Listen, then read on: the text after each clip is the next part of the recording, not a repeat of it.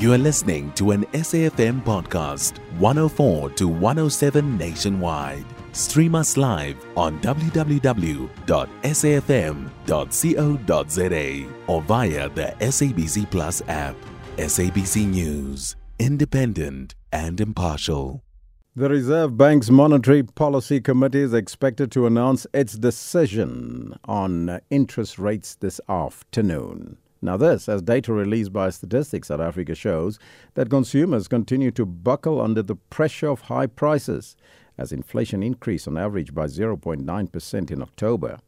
The annual consumer price inflation, C P I, increased for the third consecutive month from five point four percent in September to five point nine percent in October.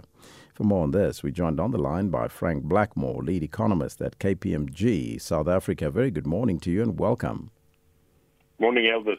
Mister Blackmore, it's a big question that everybody's asking. Should South Africans brace uh, themselves for another interest rate hike today, or is the Reserve Bank likely to keep the rates unchanged?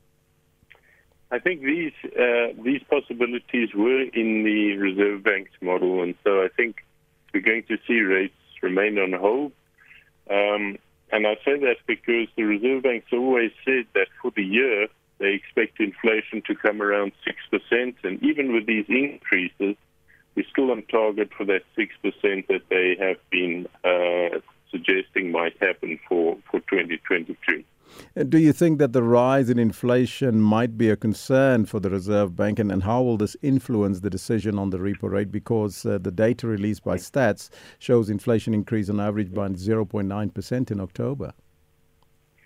Yes, I think it would, it would be a concern, and obviously would uh, require quite a bit of debate by the Monetary Policy Committee. But actually, um, a lot of the items that have caused the inflation that we saw in October Um, were known to the committee. It was really only, I think, the avian flu um, that, that that probably wasn't anticipated earlier on in the year, which has caused, obviously, a culling of a lot of chickens and a lot of these um, chicken products, including eggs, going up quite a bit.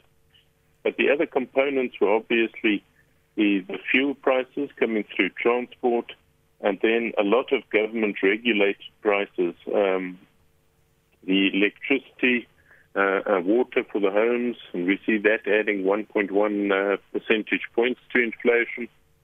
Um, uh, obviously, other the, the other food prices, we saw them being quite elevated early on because of impacts from the war in Ukraine. Um, and so I think most of those were anticipated by the bank, and, and I therefore think they won't have to change their decision much, Um, as long as their expectation is for a decrease. And if we look at core inflation, core inflation continued to decrease this month from four point five percent last month, four point four percent in October, which is still on track for a decrease towards that target rate of ours. Mm-hmm. Oh, so inflation, but still re- inflation remains within the Reserve Bank's three to six percent target. But what would you say are some of the main contributors to the rise in inflation, and, and how can we rein it in? So it, it's, it's not so easy, I think, to rein it in because a lot of these factors were external to the South African economy. We, of course, have on top of that, a lot of internal factors or domestic factors. Um, and as I was mentioning earlier, so, uh, you know, your, your sort of water and energy prices, and we know what's happened at Eskom, but that's been, that's quite old news, I think, for all South Africans. Um, it also means that a lot of South Africans are paying for workarounds in the energy market as well as logistics market, especially in the food Uh, when it comes to food, where um, private businesses have obviously had to secure their cold chain by investing in things like um, solar and battery storage and what mm-hmm. have you.